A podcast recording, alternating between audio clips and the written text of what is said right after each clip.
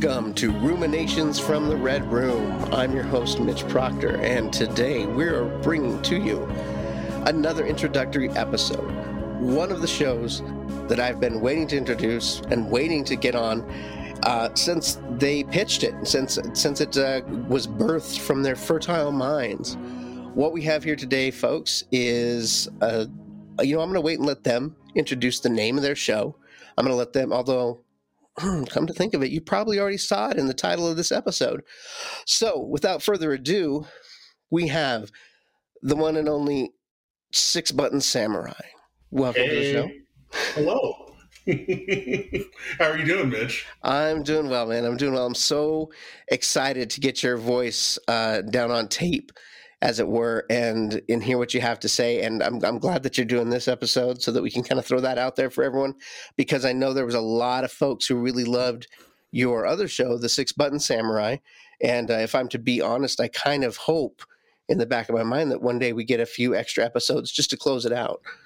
Yeah. Uh, um, let me explain a little bit about where that process went. Like, yeah, that was that got kind of deep and really personal and intense in a really specific way. And there are things that I would like to do with some of the things that I unearthed in that process at a later time. But while I was doing that, I was like, you know what? Like, this is making me think about a whole lot of stuff that I haven't thought about in a really long time, and a whole lot of absolutely great times that I had whew, going on 15, 20 years ago. And so one of the people that kept bouncing back into my head is the co-host of the new show. Um, you know, I've known him for a quarter of a century now, and you know, he's still very much a up to the moment sort of modern gamer, completely with it, very big on the Nintendo Switch, that sort of thing. I'm a little more on the retro end of things, but it just occurred to me that like you know he left for Japan in 2007 to teach English. He's been there ever since. Um, thriving, lives in the city of Osaka today. Wow, and since so, 2007. Yes, time flies. It really, really does. And so I thought, given the way that we record this show, it would be a perfect opportunity for us to collaborate and use the sort of inherent flexibility of the, of the internet to catch up on a bi-weekly basis and talk about games from obviously a, a, little bit of a cooler head perspective. I mean i know that with internet-based media like this you know the big thing is like the hot take you know the reaction the going off about on things. And um, I think he and I bring something a little bit different to the table. So the new show is called Oh God, it hurts.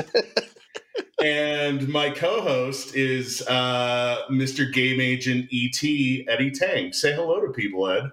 Oh, hey everyone! It's glad to I'm glad to be here, and uh, thank you to James for asking me to come on to uh, do become a co-host on our show, and I'm really excited.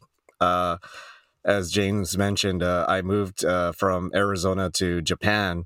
I've been here over 14 years now, mm-hmm. and uh, I've seen you know things uh, in Japan that are quite different from what I've experienced in my first what 30 years in America, and I'm excited to kind of you know, have some friendly banter with my good old buddy James and Mitch. it's great to talk with you again. It's been a while since I've actually chatted with you, and uh, I wish I could uh, see you again, but because of the pandemic, it might be a little bit longer, but it's just great. Know, all we need is a counter and some, you know, uncooperative customers, and it would yeah. be like back in the store. Yeah. oh, by, by, the way, can I uh, chime in and say that uh, the way I met Mitch was uh, he and I used to work at a store called Software Etc. And uh, oh, he we'll was the yeah he was. Mean, I'm sorry to dox you. that filthy talk.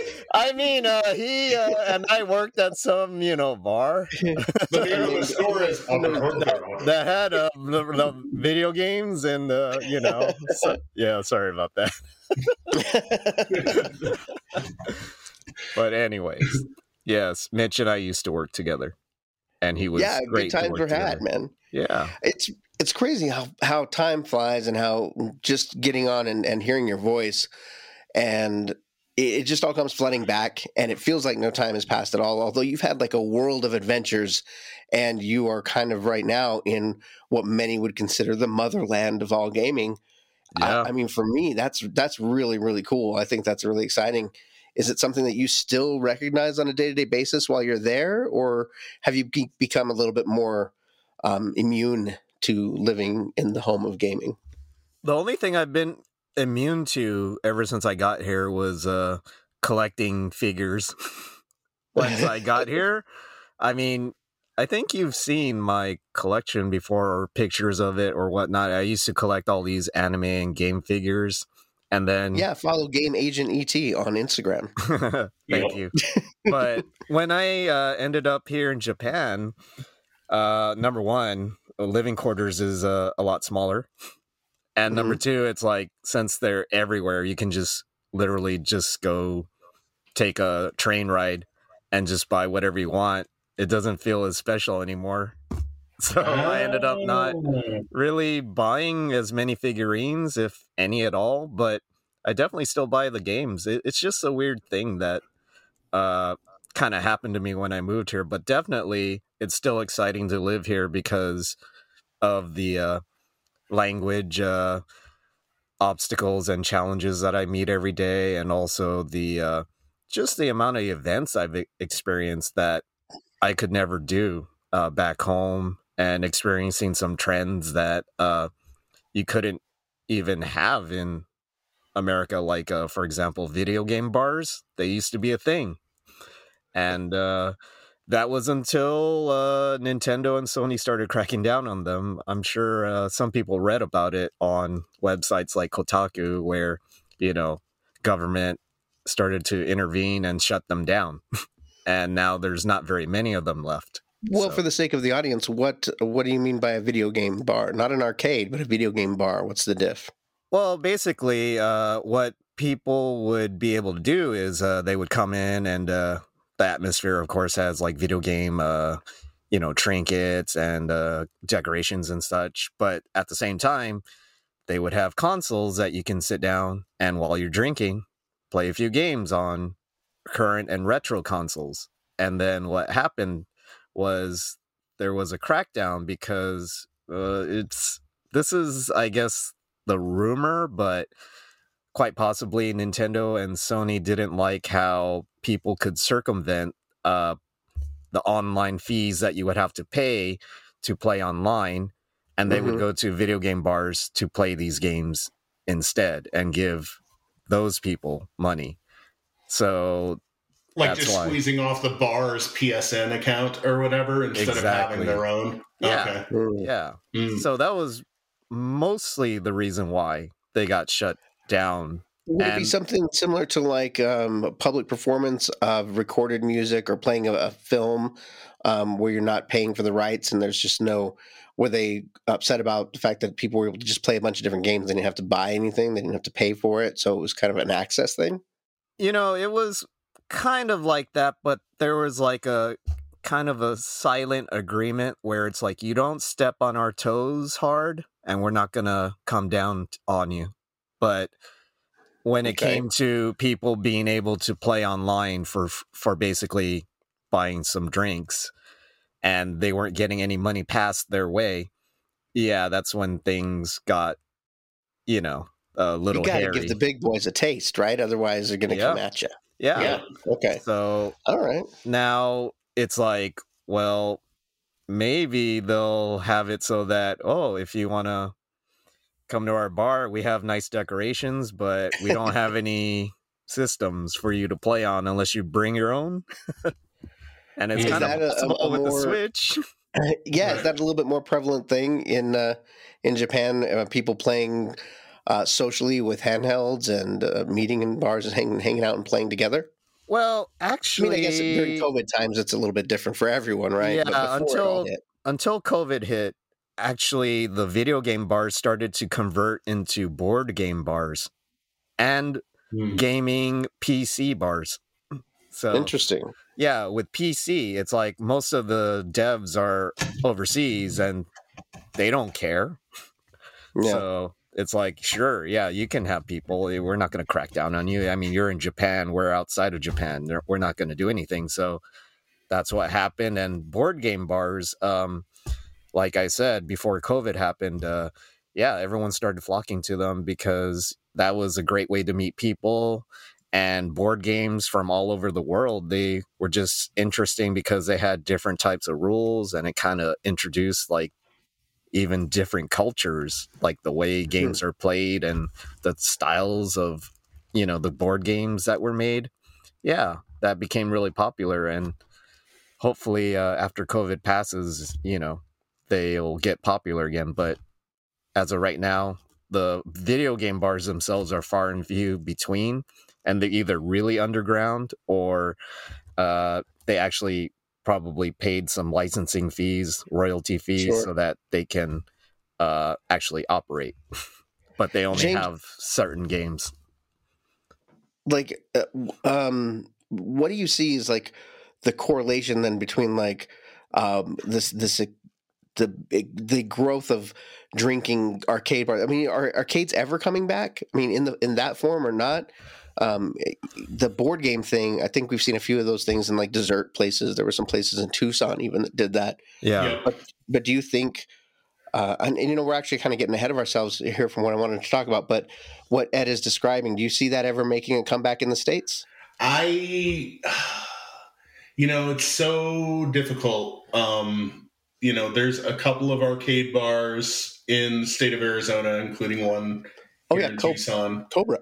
Yeah, and um, it's tough because I think ultimately what happens is, like, if we're using Cobra as an example, like it winds up being more of a nightclub that happens to have arcade games rather than being like an arcade that happens to have drinks. You know what I mean? Yeah, sure. like like in terms of the vibe it still winds up becoming more about who's djing that night what the drink specials are you know how many girls are going to show up like so is that kind of really nerd telling of me? Is it like really showing my nerddom? The fact that even on like the loudest nights there, I still saw it more as an arcade with drinks rather than a nightclub. I mean, like, my attitude going into it was like, it's to me, it's still an arcade. So I guess it's perception.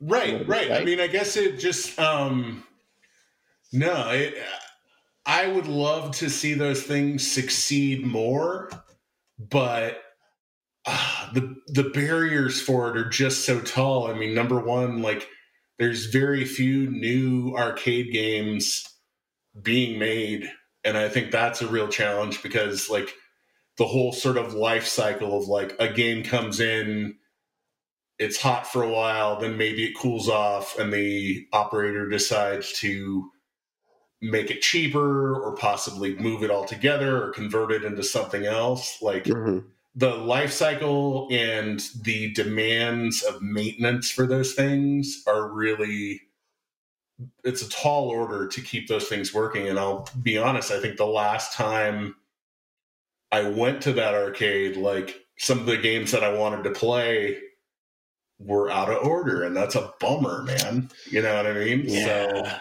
yeah. I don't know. Like, I would love for that to happen, but by the same token, like, the console market is just so sophisticated now, and there's mm-hmm. so many offerings every single month, depending on like basically whatever you're into. I mean, that's kind of the the the upside of this generation of gaming is that you can get access to a lot of things to play for not a lot of money, depending on what your tastes are.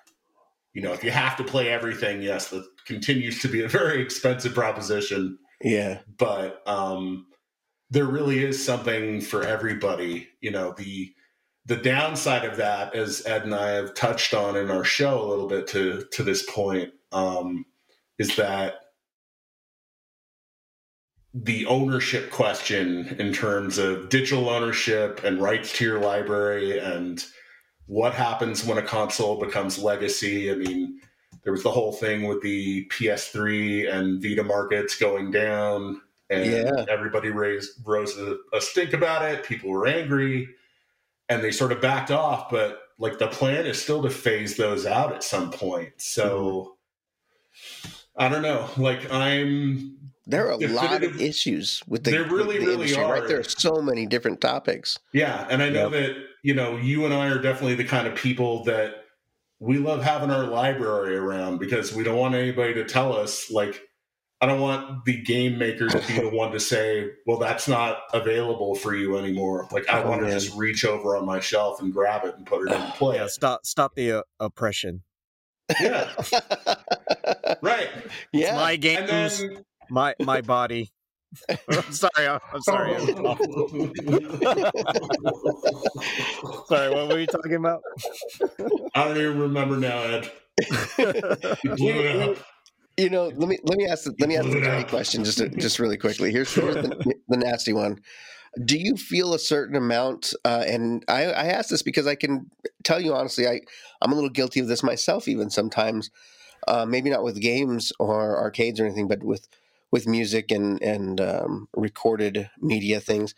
Do you sometimes feel um, a certain amount of ownership or um, membership in having been around when arcades were were grand? Do you? I'm not saying that you want them. You just said that you wanted them to succeed, but do you feel a, a certain amount of uh, exclusivity, elite status of having been there, and and now you see like young up and comers trying to to to play games, or do you really feel like games are for everyone?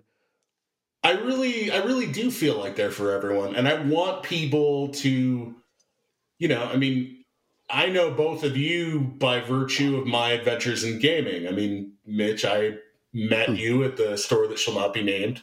Uh, Eddie, I met you at the even worse store at which I used to work, which shall Yes. also not be named. Yep. Um, but you know, I Interesting. also had seen you around at a variety of arcades, and so uh, I don't know. Like, I would love for that same sort of organic process of like True believer. meeting people who who you have things in common with to occur for younger people because I think sometimes you know that whole sort of artificially driven social media landscape like it's difficult. I mean, I I I hate that you know that becomes more of the common space than Sure.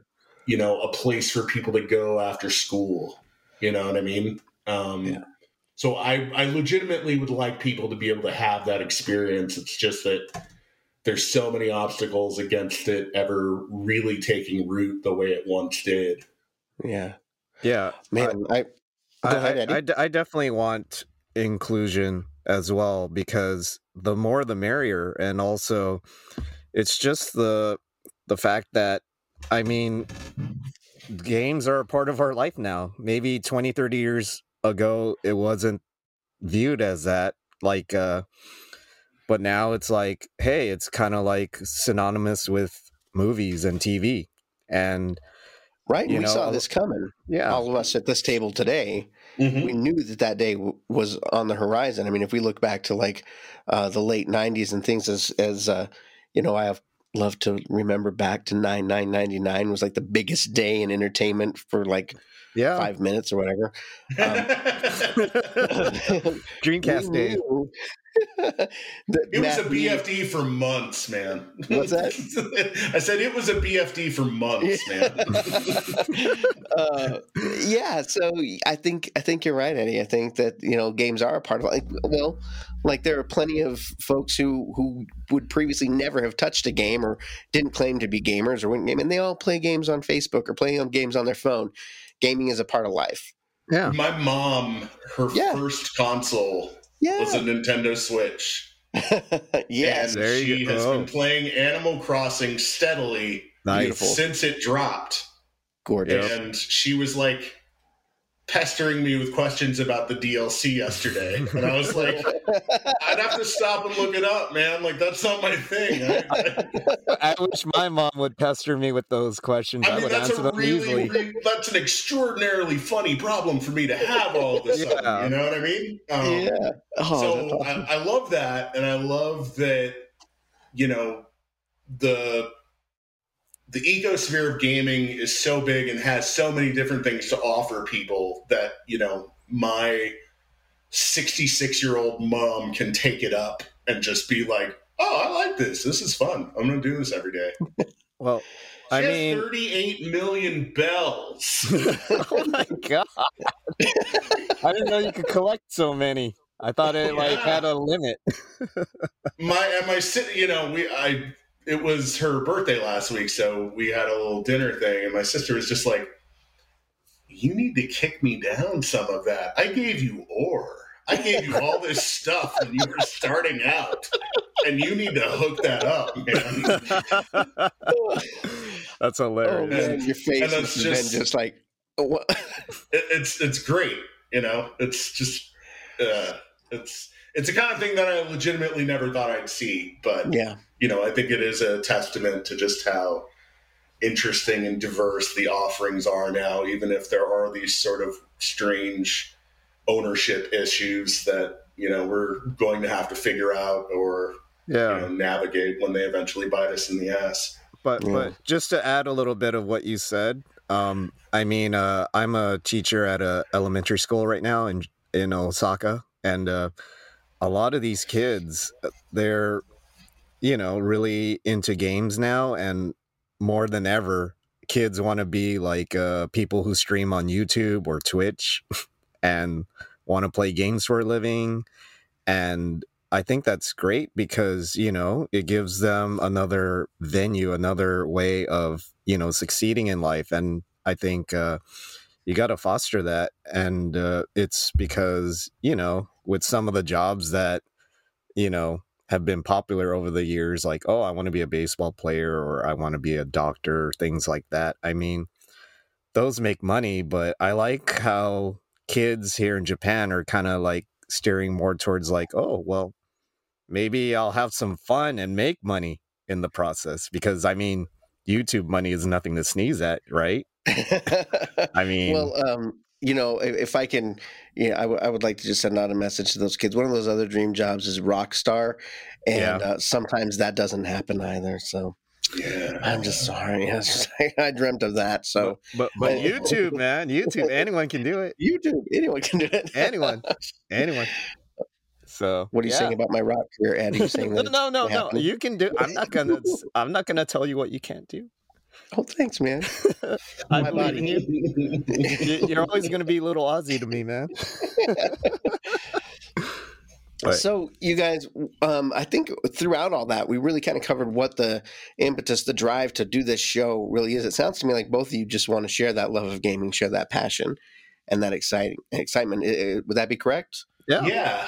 Um, I think people can just look at this as this bi-weekly opportunity to check in with a couple of old friends who are catching up on the world of gaming, maybe have a slightly cooler take on things, sort of tinted by nostalgia, a bit of a bit of wand, but also just still a whole lot of joy for what's possible with these machines. And um, you know, even uh, I'm going to obviously wind up talking a lot about all these strange new things that are happening in the world of retro games today. I mean, there's literally more to play on whatever old platform you were into then now. And that's weird and wonderful to me. And I'm going to wind up talking about that a lot. And, you know, obviously Eddie's perspective being across the pond in the beating heart of the mothership is going to yield a lot for our listeners.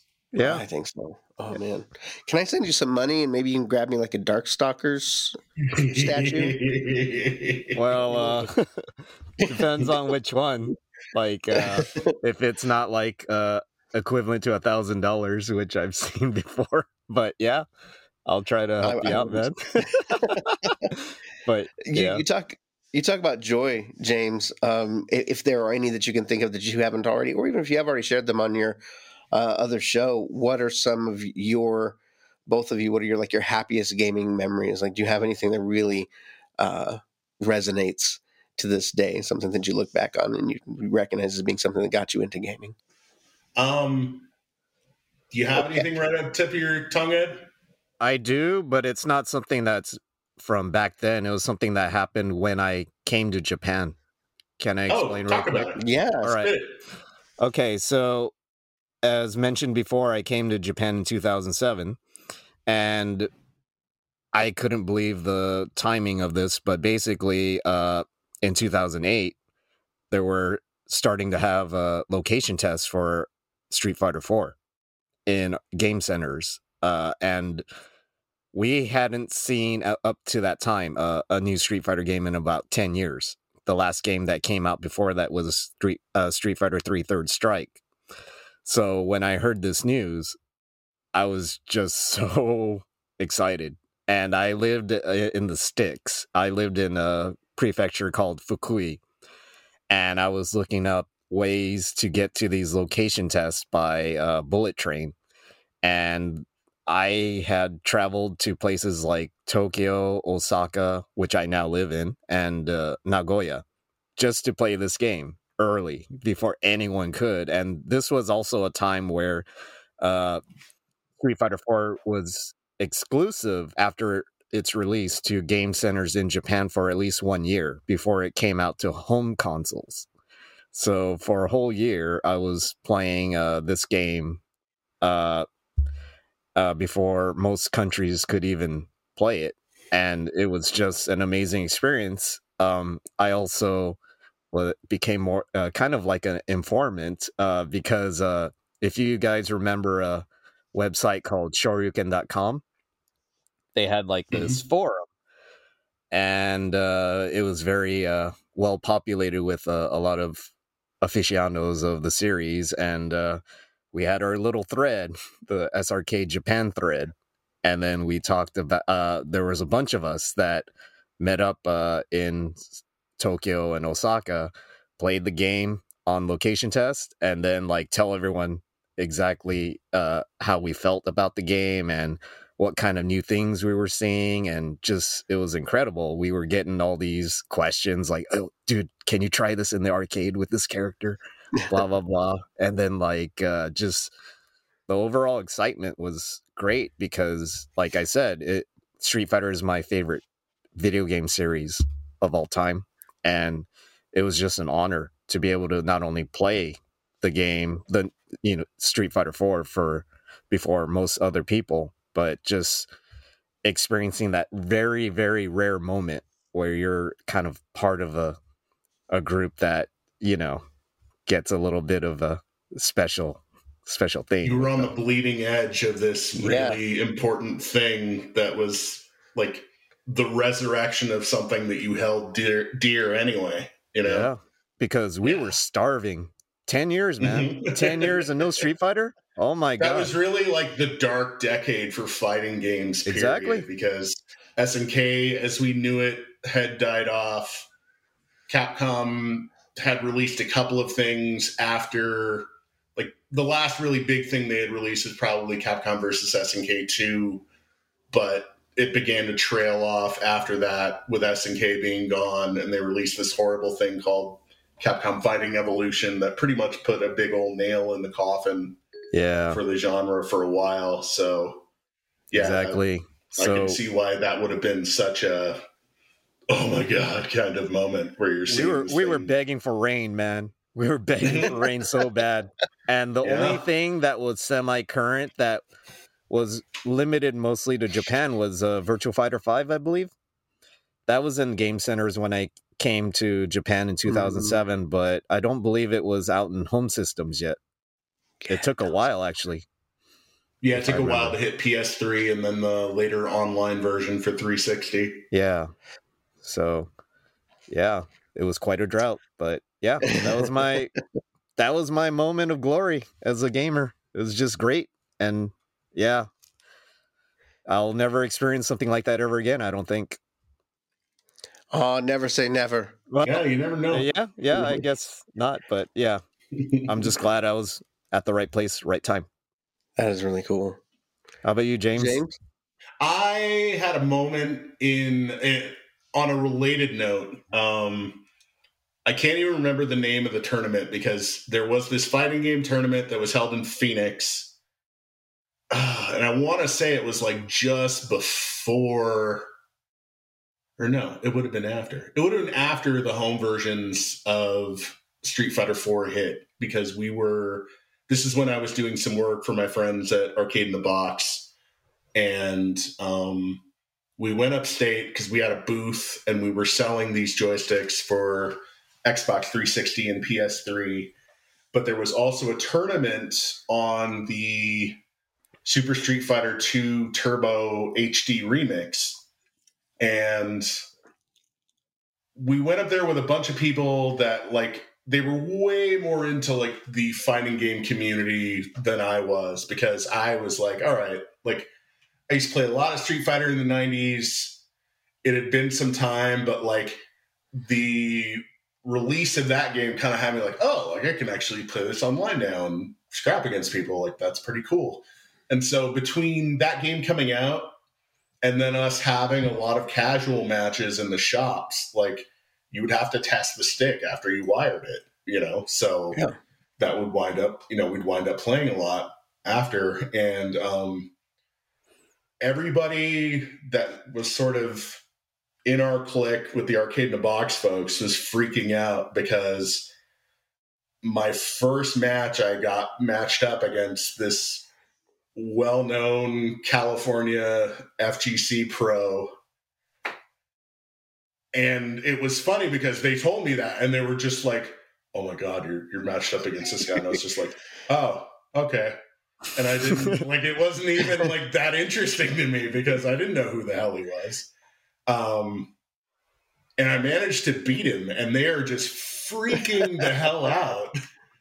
And Wow. I'm just like, that's cool. I mean, Is that, is that like me jamming with like a minor guitar god? Not quite like Zakk Wylde, but like jamming with, you know, kind of kind of like that and like keeping up. You know what I mean? And so Yeah. the people around you that understand what's happening are freaking out. And, Yeah. But you're just kind of like, oh, I'm just. Uh, that's that's my E Honda. You know what's what's going on? Yeah, his E, e Honda's pretty nasty, man. I, I have personal experience. yeah, Not fun.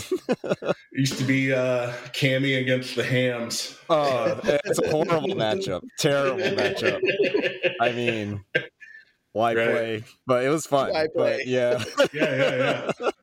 Oh, I love how But- well how well you guys know each other's characters and know what to expect. Uh, that actually kind of leads into my next question. And uh, if you could could game with any developer or one single like uh, game legend, who who would that be? If you could play against somebody, Hmm. Uh, for me, I Yeah. would uh definitely love to play with uh Arino Kacho from Game Center CX. if you know the TV show.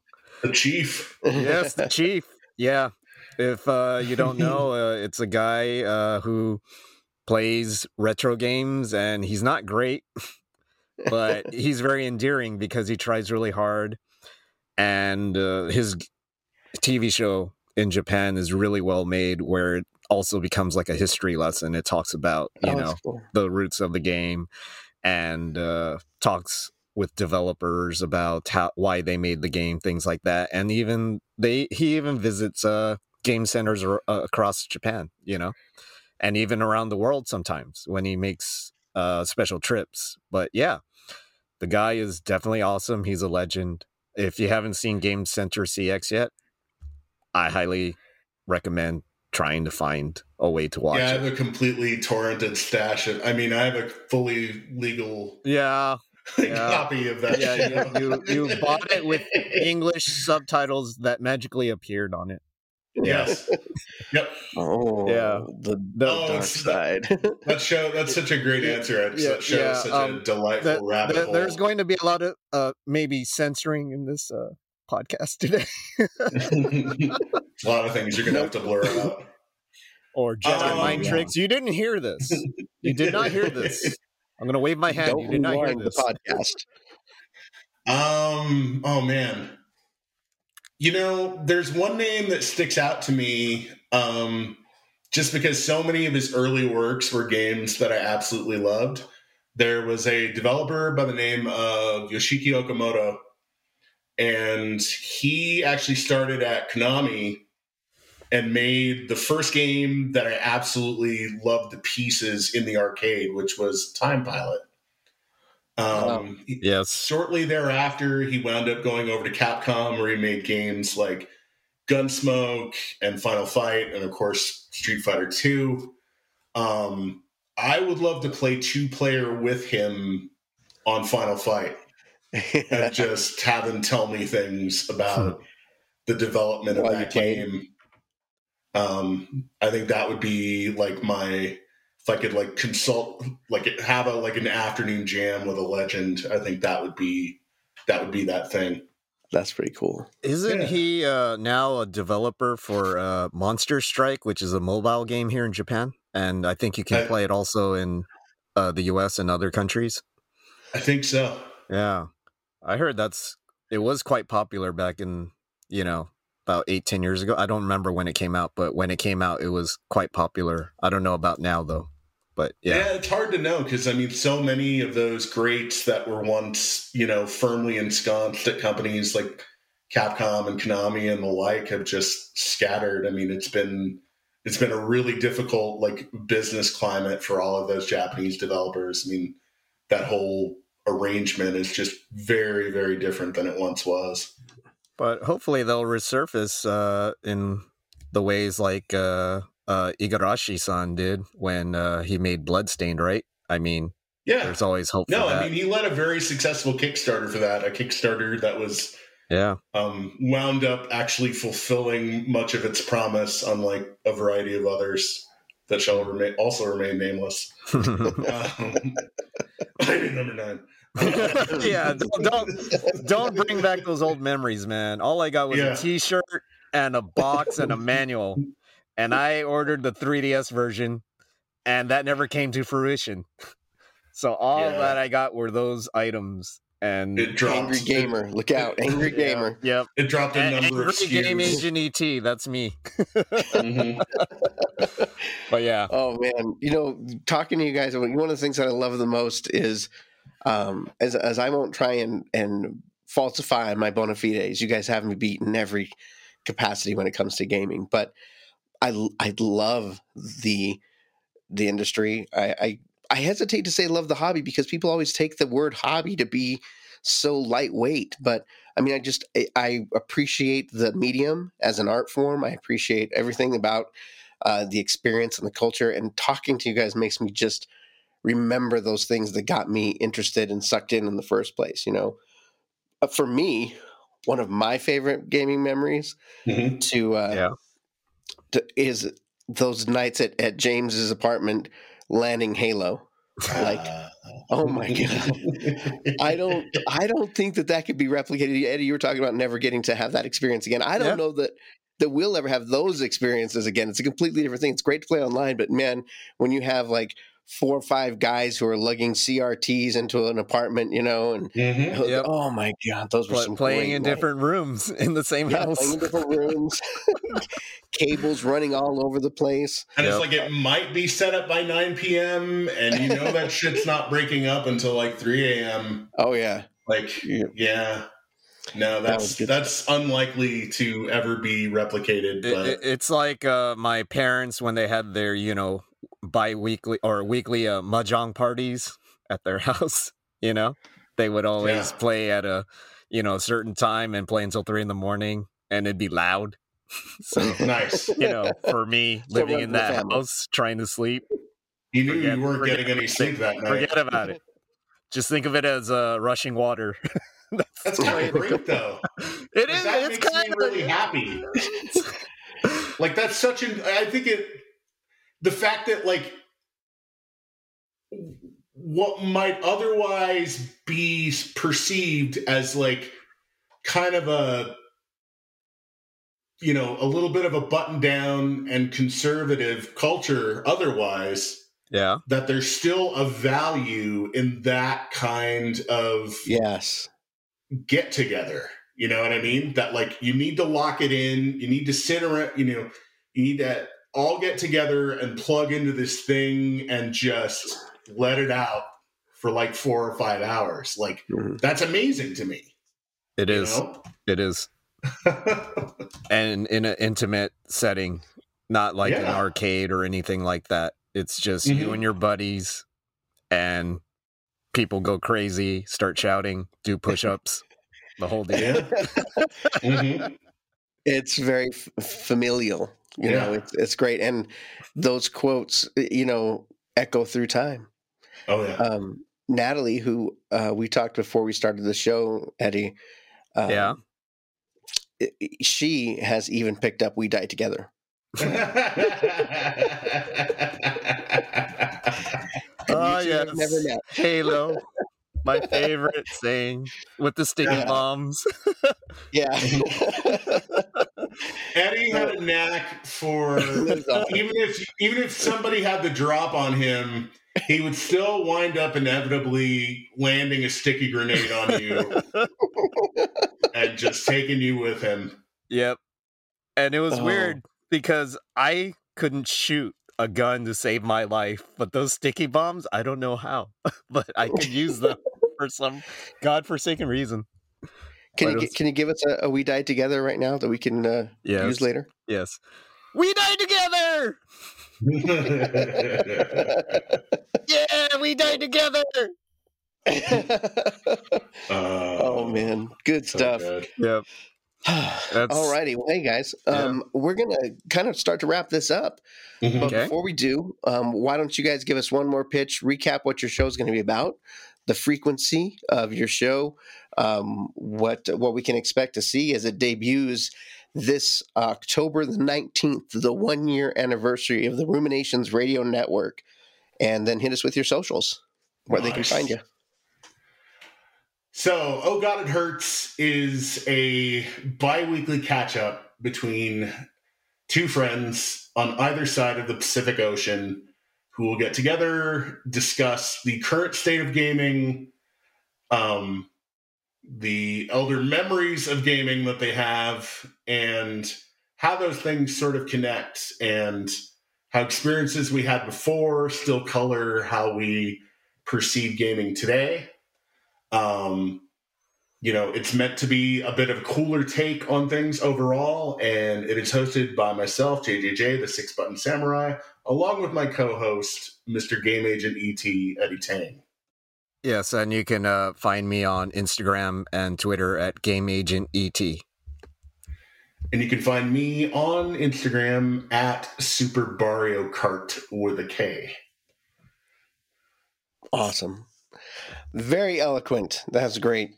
Um, thanks again, guys. Really appreciate it. Um, so, out there, ruminators, please, please, please check out this show. I have, I, I I'm going to uh, play elitist for a minute. I'm lucky enough that I've already had a chance to listen to the first four episodes. You guys do not want to miss it.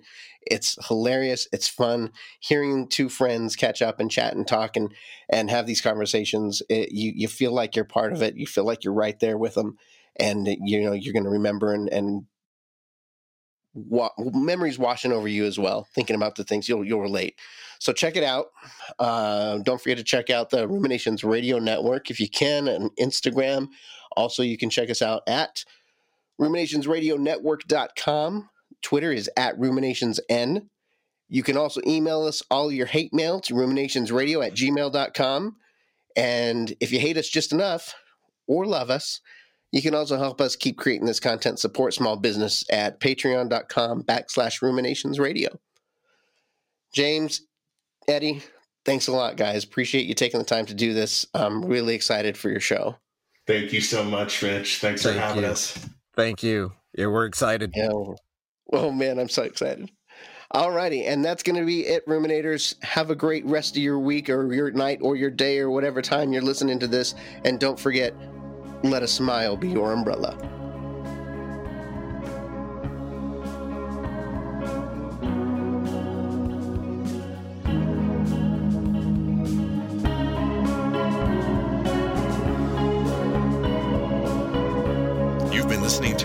Ruminations from the Red Room, brought to you by Ruminations Radio Network. If you like this cast or want to find some other great topics, join me, Optimus, host of the Retro Futurist Culture, for great discussions on all things retro future. Check it out and all of our other awesome podcasts at ruminationsradionetwork.com.